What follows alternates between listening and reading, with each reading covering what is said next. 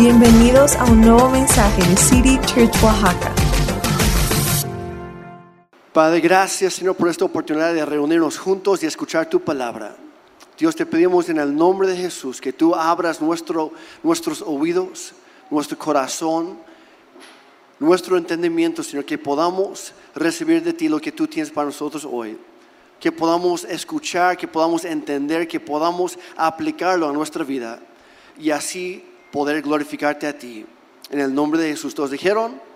Amén. Perfecto. Pues ya hoy estamos terminando nuestra serie que se llama No me adapto. Digan, no me adapto. Perfecto, ya lo aprendieron. Pues ya hemos estado platicando acerca de la vida del profeta Daniel en el Antiguo Testamento, diferentes principios que podemos aprender de su vida y aplicarlo a la nuestra. Y quiero empezar ah, porque hoy vamos a hablar acerca de la sabiduría. ¿Cu- ¿Cuántos necesitan la sabiduría? Yo sí, yo sí todos los días. Pues lo- lo- los que ya me conocen saben que tengo dos hermosas hijas, son un regalo de Dios. Y yo me imagino que cuando estaban más chiquitas, si en algún momento yo les habría preguntado qué, qué preferían, ir a, a Disneylandia o Six Flags, algún parque de diversiones por ahí, o pasar todo el día limpiando la casa, me habrían dicho, pues mejor vamos al parque de diversiones, ¿verdad? Pero si yo cambiara tantito la oferta, les dijera, bueno, a cambio de ayudar a limpiar toda la casa el día de hoy, cuando sean grandes, y gradúen de la prepa, yo les voy a pagar toda la, toda la universidad. Y cuando se gradúen de la universidad, les voy a dar una casa propia. Ahí, ahí les entrego las llaves ese mismo día. Aún así, seguirían pensando en Disneylandia, ¿sí o no? Todos lo haríamos. Y así es cuando somos niños, porque a fin de cuentas nos falta la habilidad de poner las cosas en perspectiva. Y de eso vamos a hablar hoy, la sabiduría que da perspectiva. Cuando somos niños, obviamente actuamos y pensamos como niños. El apóstol Pablo habló de esto. Pero si seguimos con la misma mentalidad cuando tenemos 20, 30, 40 años de edad, pues algo anda mal, ¿sí o no? ¿Cuál- cuál- mejor ni, ni pregunto cuántos conocen a uno, un cuarentón por ahí que tiene mentalidad de niño, ¿verdad? Porque no quiero, no, no quiero avergonzar a nadie, pero todos conocemos a alguien así. Que no se ha desarrollado en su manera de pensar, su manera de ver, su perspectiva para esta vida, para este mundo. Y es algo parecido que sucede en lo espiritual. Cuando una persona es nueva en la fe, podríamos decirle que son un bebé o un niño espiritual. Pues si le falta esa perspec- perspectiva este, celestial, vamos a llamarlo, pues es normal, son nuevos, apenas van aprendiendo, está bien, es normal. Pero y lleva años siendo cristiano o cristiana y sin con la mentalidad de un niño o un bebé espiritual, algo anda mal. ¿Están de acuerdo? Y mi punto aquí, como siempre, no es señalar a los demás, sino examinar lo que hay en nuestro corazón. Las áreas que a lo mejor falta desarrollar un poquito más. Entonces, no, no, no, hoy no quiero ver un codazo por ahí, aunque sea con mucho amor. No quiero ver que alguien se, se voltee por ahí, que mire con, que echen unos ojos de esos, ya saben. Alguien más, no. Si tienes que ver a alguien, no prendas tu celular, pero puedes levantarlo si tienes y usarlo como espejo para verte a ti mismo. ¿Está bien? ¿Ustedes están conmigo hoy? Oye, perfecto. Pues, ¿cómo entonces saber si estamos avanzando en nuestra fe o no? Si estamos desarrollando una perspectiva celestial o no. Pues hay un par de indicadores, un par de señales, por decirlo así, pero vamos a enfocarnos hoy en uno. Y es- yo sé que no, no, no es muy grato el término, pero es la inmadurez esp- espiritual. Porque la meta en la fe cristiana es desarrollarnos, es, es madurar en la fe y llegar a ser como Cristo. Y una señal de, de la madurez en, en el- en cualquier árbol o planta, lo que sea, sabes que una planta, un árbol es maduro cuando empieza a hacer qué? Producir fruto y fruto bueno. ¿Están de acuerdo? Y es lo mismo en lo espiritual. Cuando empezamos a producir fruto es porque no, no necesariamente ya llegamos a la meta, pero sí estamos madurando en nuestra fe cuando producimos fruto para Dios, para su reino. Pero si seguimos con una perspectiva infantil espiritual, es porque seguimos viendo o, poniendo más peso, más importancia en las cosas terrenales que de un día están y un- el día siguiente ya no, en lugar de poner preferencia en los tesoros celestiales que nunca se van a echar a perder, nunca se van a perder, nunca. Entonces la perspectiva son los que duran para siempre. Entonces la perspectiva de cómo vemos las cosas, cómo vemos las personas. O por ejemplo, cuando reaccionamos en enojo a, a- los que pecan o los que nos ofenden, en lugar de responder con el amor y la compasión de Cristo. Son indicadores que hay áreas en nuestra vida que tenemos que seguir creciendo, tenemos que madurar un poquito más. Y, cu- y cuando seguimos con esa falta de madurez, esa falta de perspectiva, le rompe el corazón a Dios, porque Él quiere que crezcamos en nuestra fe, en nuestra relación con Él, que seamos maduros.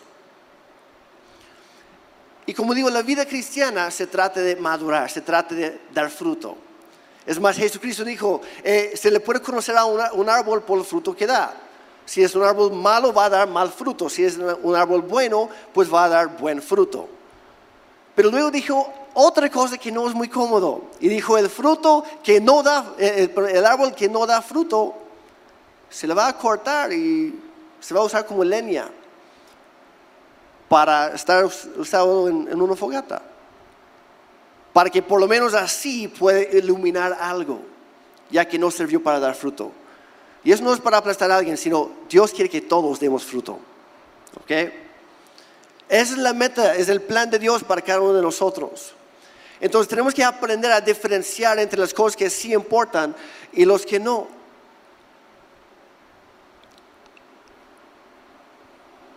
¿Conocen a alguien así que, y me estoy quemando a mí, mis- a mí mismo y a todos los que conozco, pero que hay algunas personas que andamos por ahí que todo en la vida tiene la misma importancia o la misma urgencia, que nunca, nunca, nunca saben esperar por nada? O sea, siempre hay prisa, tienen prisa para todo, ¿está bien? O sea, ¿conoce a alguien así o solamente yo? Que incluso tienen prisa para descansar y nunca disfrutan. Otros momentos, risa nerviosa de este lado. Otros, que para ellos todo es blanco o negro. Y yo entro eso, muchas veces. Que todo es blanco y negro y hay que entender, a veces sí hay áreas grises en la vida.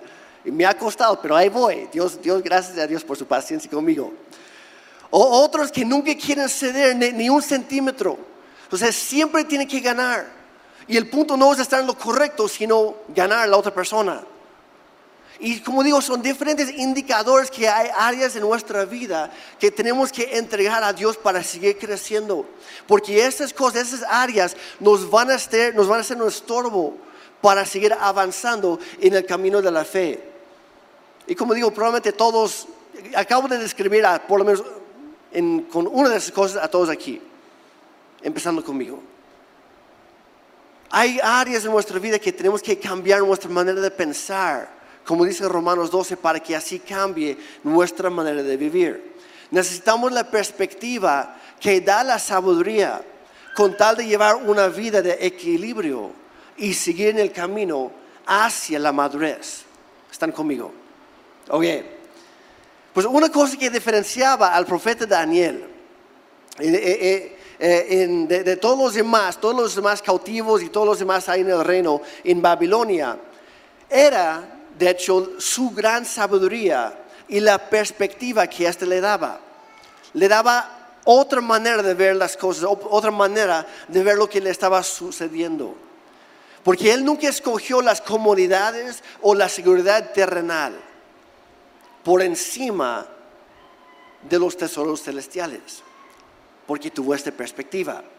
Nunca juzgó la bondad de Dios por la maldad de Babilonia, por sus problemas, por todo lo feo, todo lo malo que le estaba sucediendo. No cuestionó la bondad de Dios. ¿Por qué? Porque tuvo esta perspectiva. Y vez tras vez, consistentemente, él respondía con el corazón de re- redentivo de Dios hacia aquellos que no lo merecían, lo que hablamos la semana pasada. Y es por eso que esas tres cosas, la humildad, la, la esperanza, la sabiduría, trabajen en conjunto para que Dios se manifieste en nuestras vidas y que seamos una influencia y una luz en este mundo, en los diferentes lugares donde Dios nos ha colocado. Tenía esta perspectiva. No sé si han oído alguna vez de- del gran predicador y comentarista que se llamaba Matthew Henry. Escribió un- unos librotes así acerca de cada versículo de toda la Biblia. Es increíble. Es, es uno de mis comentarios favoritos de la Biblia. Y una noche, bueno, un día más bien, él pues, fue asaltado y le robaron. Y él llevaba un diario, así que llegó a su casa en la noche y escribió esa noche, la noche de que fue robado, justo en ese momento, llega a casa y escribió lo, siguiente, Qu- quiero leerlo para no, para no fallar. Pero dijo lo siguiente, escribió una oración, dice, Señor, estoy agradecido. Le acaban de robar y dice, estoy agradecido. Bueno, sigue escribiendo, dice, estoy agradecido, Señor, en primer lugar, porque no me habían robado antes. ¿Ok? Segundo, porque aunque, aunque quitó mi dinero, no me quitó la vida. Tercero, porque aunque me robó todo lo que traía, no era mucho. Y cuarto, porque yo fui quien fue robado y no fui quien robó. Eso es tener perspectiva. No sé tú, pero la verdad, si a mí me, me robaran o algo así, esa no sería mi reacción. Pero es lo que Dios quiere producir en, en nuestra vida, porque todos estamos en un desarrollo, estamos en un proceso y la meta es que eventualmente, día con día, conforme vayamos creciendo, vayamos madurando, que Dios vaya formando esta perspectiva en nuestra vida. Y por eso la base, el versículo base de esta serie es Romanos 12.2. Que dice, no se conformen, en otra versión dice, no se adapten a este mundo sino que seamos transformados mediante la renovación de nuestra mente. En otra versión dice que, que, Dios nos ayuda a cambiar la manera de pensar y así vamos a cambiar la manera de vivir. Es un proceso, pero hay que tomar una decisión. No me voy a adaptar a lo que este mundo hace, a lo que ellos me ofrecen. Voy a, crecer, voy a seguir avanzando hacia el camino de la madurez. Y para lograrlo necesitamos esta sabiduría. Y la sabiduría singular de Daniel estaba arraigada en el temor del Señor. Dice en Proverbios 9:10, dice, el principio de la sabiduría es el temor del Señor. Y el conocimiento del santo es inteligencia. Muy rápidamente, nada más para distinguir, porque hay una confusión a veces. Hay muchas personas que no saben que la, la sabiduría es muy, muy, muy diferente al conocimiento. El conocimiento se puede adquirir cualquiera y se puede, se puede etiquetar como eh, el intelecto, la capacidad de aprender cosas, de acumular información. El conocimiento es información. Pero la sabiduría, una de las definiciones es, la sabiduría es, el conocimiento aplicado. ¿Y cuántos han dado cuenta que hay gente por ahí que saben mucho, pero practican nada? Y aunque son muy intelectuales, muy inteligentes, son bastante tontos. ¿Sí o no? ¿Cuántos hemos sido eso? Claro que sí, todos hemos sido así. Porque nos falta desarrollar la sabiduría. Y aquí dice que empieza, la base de la sabiduría es el temor del Señor, el temor a Jehová. Pero el temor, cuando dice aquí, no es el miedo.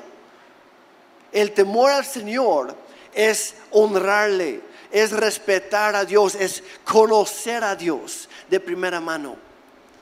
Como conoces a tu mejor amigo, como conoces a tus papás, etc. Y es obedecerlo. Esa es la sabiduría, es el temor del Señor. La verdadera sabiduría está arraigada en el temor del Señor. Y es por eso que Daniel y sus amigos siempre escogían el camino de la obediencia, aun cuando parecía ponerlos en peligro. ¿Por qué? Porque temían mucho más a Dios que de lo que temían a los leones hambrientos, al horno de fuego o a la muerte misma. Ellos tenían esta perspectiva celestial dicen, no, vamos para allá. Lo demás, dijera por ahí, es lo de menos. Lo demás es solo el camino, es el proceso, pero mi meta es ahí, así que voy a vivir para esa vida, no para esta. Para ese mundo, no para este. ¿Me están siguiendo? Esa es la perspectiva que da la sabiduría. Y Daniel sabía con esa perspectiva que no tenía que ganar cada batalla. Y ni tampoco valía la pena morir por cualquier cosa. Él decía, si voy a morir es porque Dios lo va a querer en ese momento y voy, a hacerlo agradándole, sirviéndole, pero no por una tontería. Conocí la diferencia entre el pecado y las cosas que simplemente le eran incómodas o incluso ofensivas. ¿Se acuerdan cuando cambiaron su nombre? Daniel significa Dios es mi juez. Y le, le dieron un nombre que literalmente significaba este, le significaba el siervo del príncipe de Bel, que era un demonio, Belshazzar. Era para honrar a un demonio. Y para muchos de nosotros serían bastante ofensivos, ¿sí o no? Si nos tacharan así, claro. Y a Daniel, Daniel ni siquiera reaccionó. Y estamos como, no, pues al amor le faltó valentía. Y no, le sobró sabiduría. Tuvo una abundancia de sabiduría porque sabía, él sabía esto. Dios ya sabe quién soy. No importa cómo me dicen los demás. Mi identidad está en Él. Nuestra identidad está en Cristo. No, está, no se basa en cómo nos digan los demás. Entonces no hay que, no vale la pena pelear o morir por esas cosas. Y muchas veces fallamos tú y yo en eso. Porque peleamos las batallas equivocadas. Y necesitamos la, sabiduría de Dios para escoger sabiamente nuestras peleas, nuestras batallas. Saber, esto vale la pena, esto no. Esto va a pasar, así que me voy a aguantar, esto sí importa. Dijera por ahí, lo, lo al pastor Daniel decirlo, ese sí es una colina sobre la cual hay que morir si es necesario. Ese sí importa, pero hay muchas cosas en la vida que no son tan importantes y hay que saber diferenciar. A veces confundimos lo que no nos agrada a nosotros con lo que no le agrada a Dios. Y necesitamos esta, esta sabiduría, esta perspectiva para saber cuál es cuál.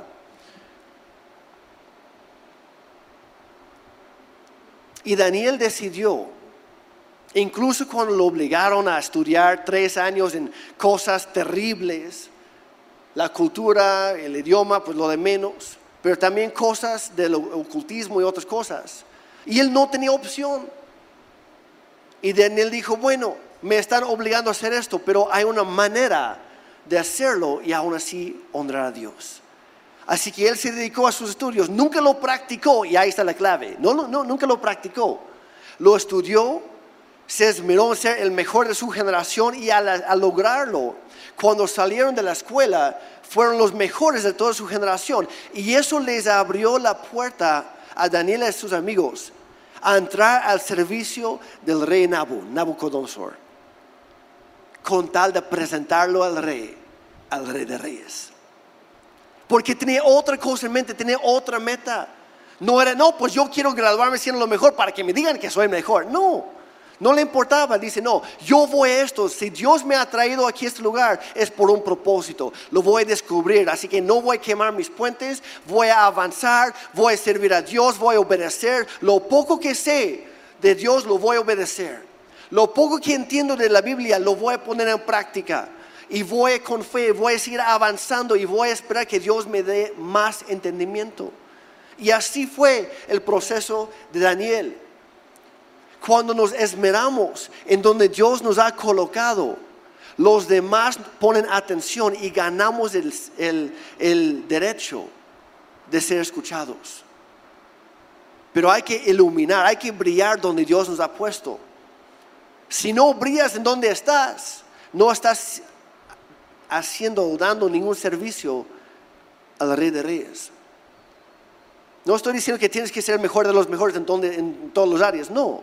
Pero donde Dios te ha puesto a ti, tienes que empezar a ser sal y luz, lo que dijo Jesucristo. En medio de donde, donde estemos, para que los demás noten que hay algo de, frente aquí. Estaba platicando con un, un señor esta mañana que en su lugar de, de- de trabajo le han dicho varias veces, oye, estás medio raro porque no haces esto, no haces otro, pero te veo bien y te veo tranquilo y esto lo otro. ¿Qué es lo que tienes? Digo, es por eso que Dios lo puso ahí. Es justo por eso, para que usted sea luz y sal ahí. Y es lo mismo con cada uno de nosotros. Daniel entendía que la, la gente sin Dios lleva vida sin Dios. Los pecadores pecan. Es lo que hacen, es lo que hacemos a veces. Los cristianos pecamos, pero menos seguido. Y luego nos arrepentimos y seguimos adelante. Nos levantamos después de haber caído. Dicen proverbios que el justo, no el pecador, el justo se cae siete veces, pero cada vez se vuelve a levantar y sigue avanzando. Es un proceso en la vida cristiana. Pero Daniel entendía que no puede esperar una vida justa, una vida recta, una, una vida que honraba a Dios de aquellos que no conocían a Dios. Y por eso no lo vemos enojándose con los demás o tratando de imponer su justicia o su orden o sus reglas en la vida de los demás. No, él simplemente llevaba su vida y esperaba que Dios le trae gente a su lado para poder hablarles de, Dios. Y es lo mismo que Dios quiere hacer con cada uno de nosotros. A veces nos enojamos tanto con tantas males que hay en, en nuestra cultura, en nuestra sociedad, en nuestro mundo, tanta injusticia y demás. Y a veces estamos peleando la pelea equivocada. Porque la realidad es que el, mayor problema de nuestra cultura no es la, obsesión con la sensualidad, con el sexo, no es la corrupción, no son las injusticias, sí, son cosas malas, pero eso no es el problema mayor. El problema en la raíz es que no conocen a Dios realmente. Y nada nos sirve enojarnos cuando los malvados prosperan en este mundo, es normal. Hay que amarlos con el amor de Cristo, hay que demostrarles que hay una mejor manera de vivir. Lo voy a decir así, no hay que enojarse con un alcohólico por estar borracho. Hay que mostrarle que se puede llevar una vida mejor sin eso. A un drogadicto, no, es que tú eres adicto y por eso... Me... No, lo que necesitan es el amor de Dios. Y es por eso que Jesucristo mismo siempre, siempre, siempre buscaba y andaba con los, lo que nosotros llamaríamos la escoria del mundo, con los rechazados, con los que no eran buenos. Jesús llegaba con ellos y decía, yo soy la vida que necesitan. Yo tengo las palabras que necesitan escuchar. Yo soy el camino al Padre que puede cambiarlo todo. Y ahora estamos tú y yo en este, en este, mundo para hacerlo. Así que vivamos de una manera que honra a Dios en todo lugar y en todo momento y que los demás nos vean. No para ser vistos, sino para poder llevarlos a los pies de Cristo. Como leímos la semana pasada, de una manera respetuosa, con gentileza, con amabilidad. Hace dos semanas vimos que, que la esperanza da valor. Y cuando perdemos la esperanza y, tenemos una falta de perspectiva que nos da la sabiduría, muchas veces nos convertimos en cristianos miedosos. Y, y los cristianos miedosos son aquellos que dan demasiado crédito al diablo.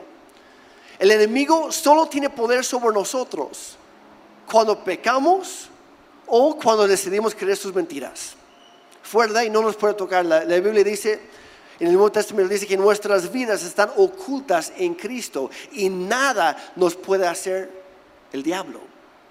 Entonces, es solamente cuando salimos de la protección de Dios, o por pecar, o por creer una mentira, que nos exponemos a los peligros que hay por ahí. Entonces, no hay que andar con miedo. La maldad no es, una, no es una enfermedad contagiosa que si estás cerca de un pecador, ay, se te va a pegar. No, la maldad es una decisión consciente de, no, voy a rechazar lo que Dios me está diciendo y voy a escoger hacer esto. Así fue con Adán y Eva. Dios le dijo, hagan esto, esto, esto. Y hay una cosa que no, es ese arbolito, no lo toquen, no se acerquen. ¿Y qué hacen los dos, tanto Adán y Eva? Dicen, hmm.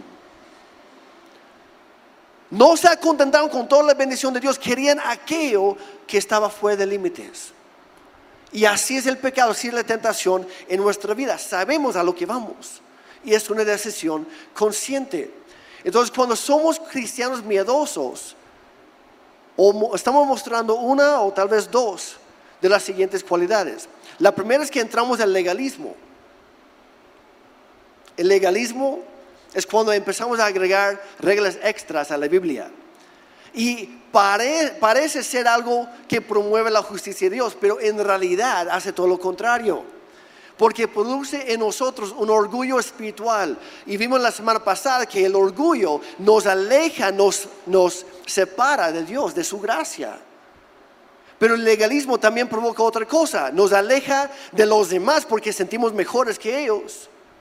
Y cuando estamos alejados de, los demás, no podemos influenciarlos para Cristo. Entonces nos aleja de Dios y también de las demás personas. Dice en Proverbios 30, versículos 5 y 6, toda palabra de Dios demuestra ser verdadera. Él es un escudo para todos los que buscan su protección. Luego dice, no agregues nada a sus palabras o podría reprenderte y ponerte al descubierto como un mentiroso. Entonces nos convertimos en miedosos y mentirosos, que es peor todavía. Entonces no hay que tocar el legalismo, hay que caminar en la gracia, mostrar la misma gracia a los demás que Dios nos ha mostrado a nosotros. Y la segunda característica es que muchas veces entramos al temor a ser contaminados. En lugar de retomar y recoger lo que el diablo ha robado, nos quedamos alejados y, aislados y nos escondemos pensando, híjole, es que se me va a pegar a mí también. Y vemos que hay un demonio debajo de cada roca y detrás de cada arbusto. Ahora quiero aclarar, el mundo espiritual es mucho más real que el mundo físico. Pero en Juan 4:4 dice, mayor es el que está en ustedes que el que está en el mundo. Y cuando sabes con quién andas, si Dios está en tu esquina, si Él está peleando por ti, no importa la oposición porque Dios ya ganó la batalla. Así que no voy a andar con miedo, no voy a permitir que el temor entre en mi espíritu, entre en mi mente. No voy a, no voy a tomar mis decisiones basadas en el temor en este mundo, sino basadas en el temor del Señor. ¿Están conmigo? Es una decisión que tenemos que, tomar. Porque si tenemos miedo de asociarnos con las personas que están envueltas en las tinieblas, en la oscuridad, entonces ¿cómo Chihuahua vamos a poder mostrarles la luz de Cristo que les puede liberar? No estoy diciendo que tienes que meterte en el pecado, no. Pero sí deberías conocer unos cuantos no cristianos y hacer lo que tú puedas para alcanzarlos para Cristo. Omite su decisión a fin de cuentas, pero pon de tu parte. No señalando, sino mostrando, mira lo que Dios hizo en mí. Y como lo hizo en mí, hay esperanza también para ti. Es el momento perfecto para un amén más fuerte, pero bueno. Y es por eso que, Daniel no tuvo miedo de estar en la presencia de tanta maldad en Babilonia, porque conocía el poder de Dios. Sabía, no, Él es más grande, Él es más poderoso, puedo confiar en Él. No me voy a preocupar por lo que estoy viendo. Cuando damos lugar al miedo, dejamos de brillar donde estamos. Dejamos de dar gloria a Dios, dejamos de honrar al Señor. Hay que dejar que nuestra luz ilumine la oscuridad. Por eso Dios nos ha puesto en este mundo. Daniel tenía equilibrio en su forma de ver las cosas. La realidad es que todos tenemos puntos ciegos. Yo sí. No es para quemarlo, pero conozco al pastor Daniel y tiene sus puntos ciegos. Yo amo a mi esposa, pero tiene sus puntos ciegos. Y amor no es necesario para que empiece a hablar de todos los míos. Todos tenemos puntos ciegos. Y necesitamos de los demás para mostrarnos cuáles son. Y sobre todo necesitamos ser abiertos a que Dios nos muestre. Como dicen Salmos, Dios examina mi corazón. Y muéstrame cualquier cosa que no te agrada a ti. Porque todos pensamos que estamos bien como, como estamos, ¿sí o no? Todos pensamos tener la, la razón muchas veces y no tenemos ni idea de lo perdidos que estamos. Porque tenemos una perspectiva equivocada. Todos tenemos diferentes opiniones y está bien. Y hay que respetar también las opiniones de los demás. Habiendo dicho eso, no todas las op- opiniones tienen la misma validez. Hay algunas que ni siquiera son lógicas, que no tienen sentido. Es que, bueno, pues si tú quieres pensar eso, está bien. Pero hay, hay muchas cosas en la Biblia que sí son blancos y negros. Porque Dios lo dice tal cual. El problema es en el área gris cuando Dios no dice mucho. Y ahí es cuando sí podemos basarnos en ciertos principios. Y a veces estamos como, híjole, no sé. Y ahí es cuando tenemos que mostrar un poco más de gracia. Porque a lo mejor Dios te ha pedido algo a ti, pero no se lo ha pedido de igual manera a la otra persona. Entonces no hay que imponer lo nuestro. Hay que respetar la obra del Espíritu Santo en la vida de cada quien. Pero cuando no estamos seguros de si eso no es, ¿qué hacemos? Hay un par de versículos que me encantan y quiero compartirlos con ustedes hoy. Oseas 6:6.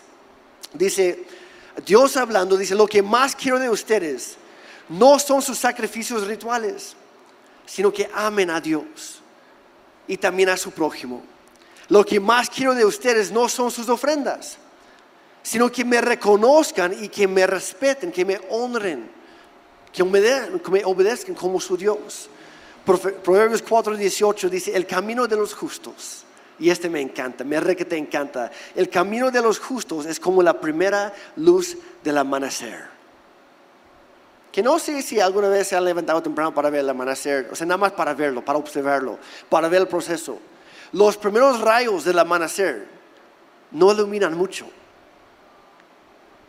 iluminan muy poco. Sabemos que está ahí, podemos ver a lo mejor la silueta, pero hasta ahí.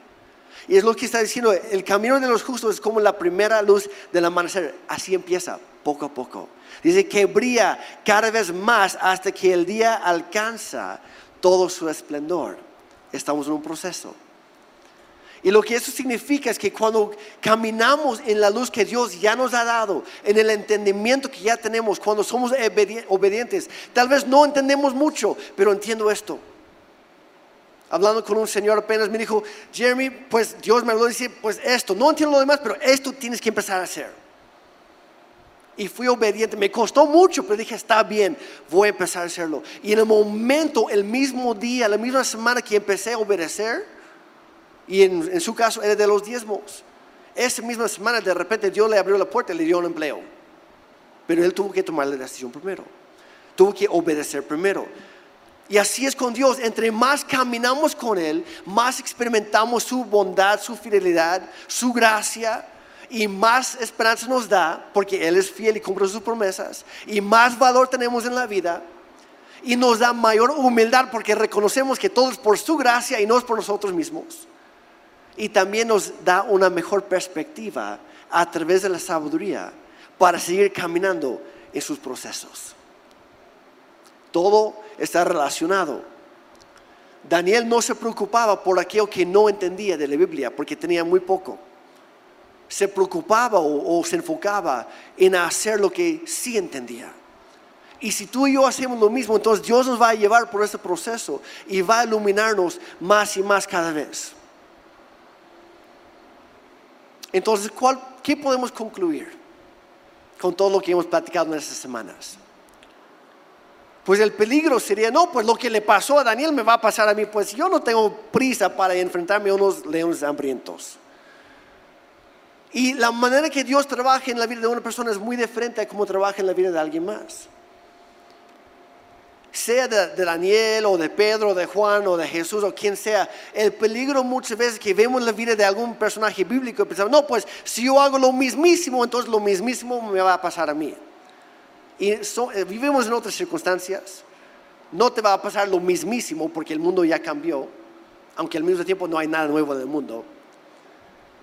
Pero si pones en práctica los principios, entonces hay potencial para que Dios haga lo mismo o todavía algo mejor. Por algo empezamos leyendo en, el- Hebreos 11 de esos grandes héroes y heroínas de la fe, grandes hombres y mujeres de Dios. Pero había otra lista, ¿se acuerdan? Los que tuvieron que sufrir, los que tuvieron que pasar por cosas más difíciles. Pero por hacerlo recibieron una recompensa mayor en el cielo. Y es por eso que no vivimos con la, la perspectiva para esta vida, sino la siguiente. Y el punto de todo esto es que el resultado, a fin de cuentas, es decisión de Dios. No es la nuestra. Nuestro deber no es ganar cada batalla es seguir el plan de batalla del Señor.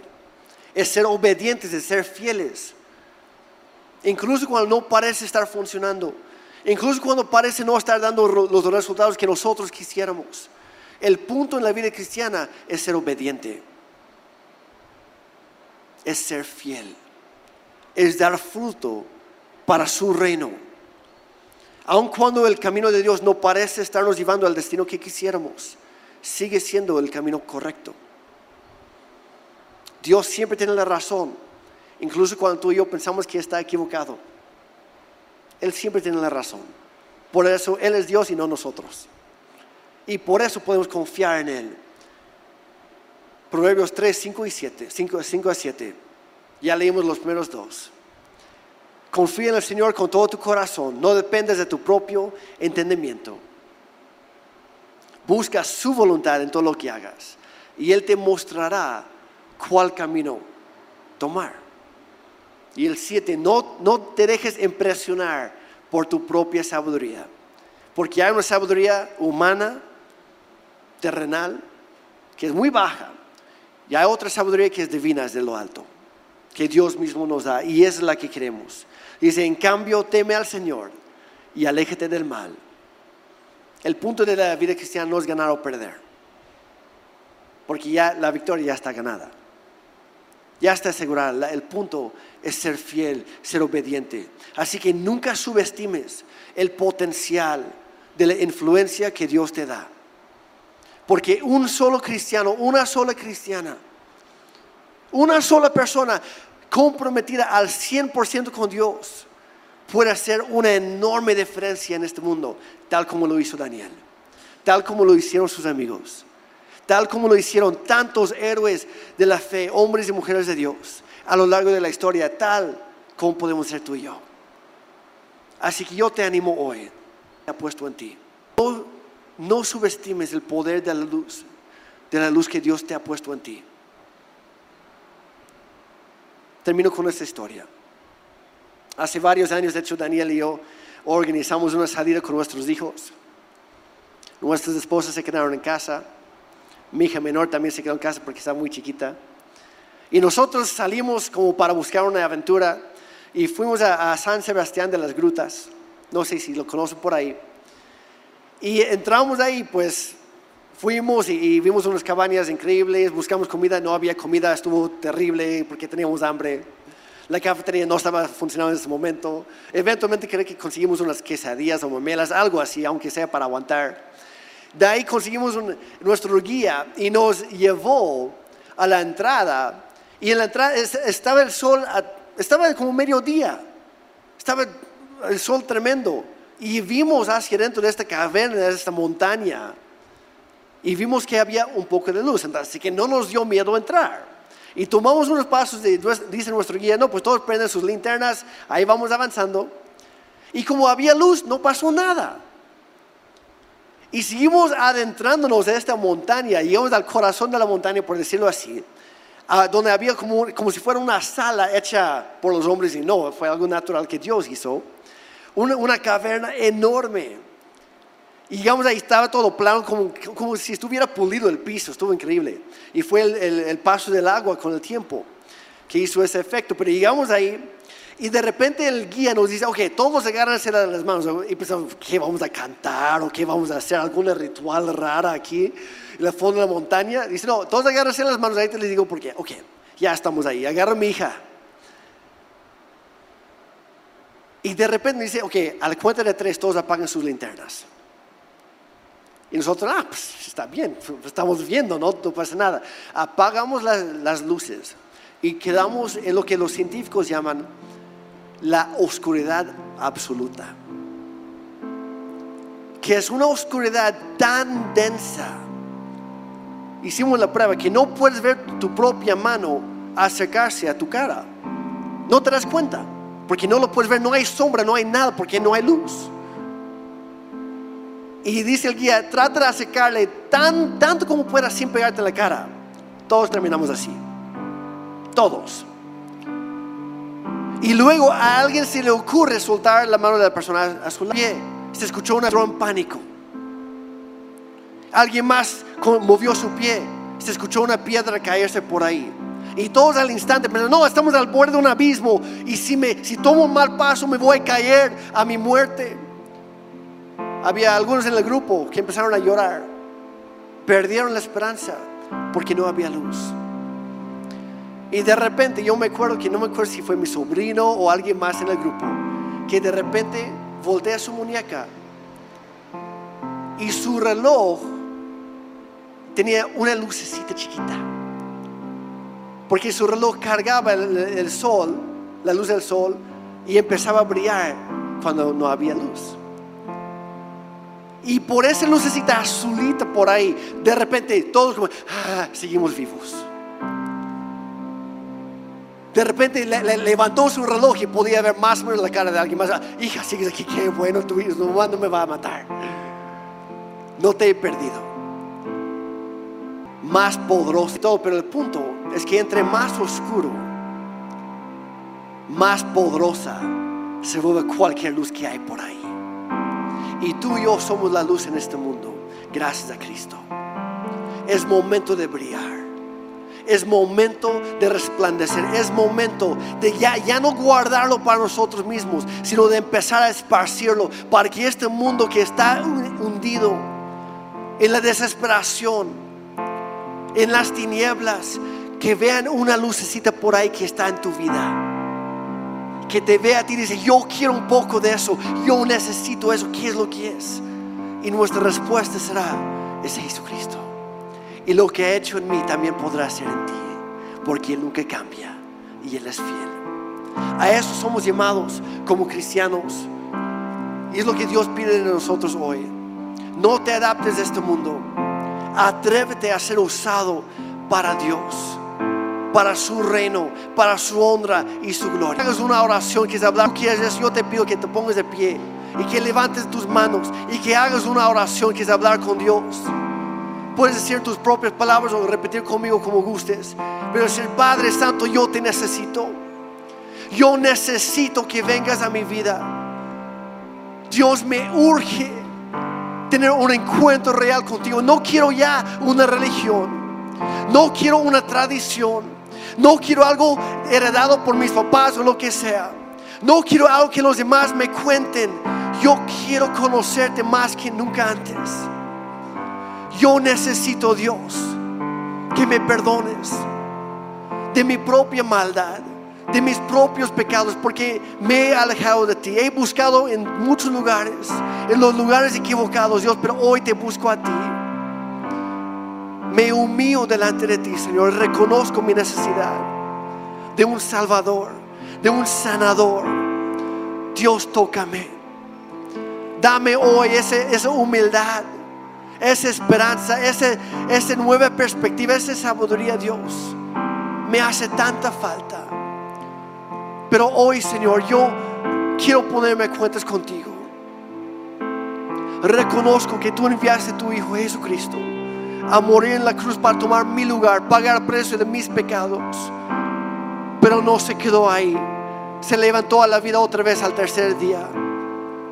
Y eso me da esperanza para mí para nueva vida. Señor, haz, hazme nuevo. Hazme una nueva creación en Cristo. Hoy yo recibo ese perdón, esa esperanza, esa nueva vida. Y hoy, a partir de hoy, para siempre, yo viviré para ti. Yo viviré por ti, Dios. Úsame como tú quieras, Señor. Ahora entiendo donde tú me has colocado. Es para ser luz y sal donde yo esté. Dios, ayúdame a ser valiente. Ayúdame a mostrar gracia. Ayúdame a ser el puente para otros, para que te puedan conocer a ti. En el nombre de Jesús. Gracias. Amén.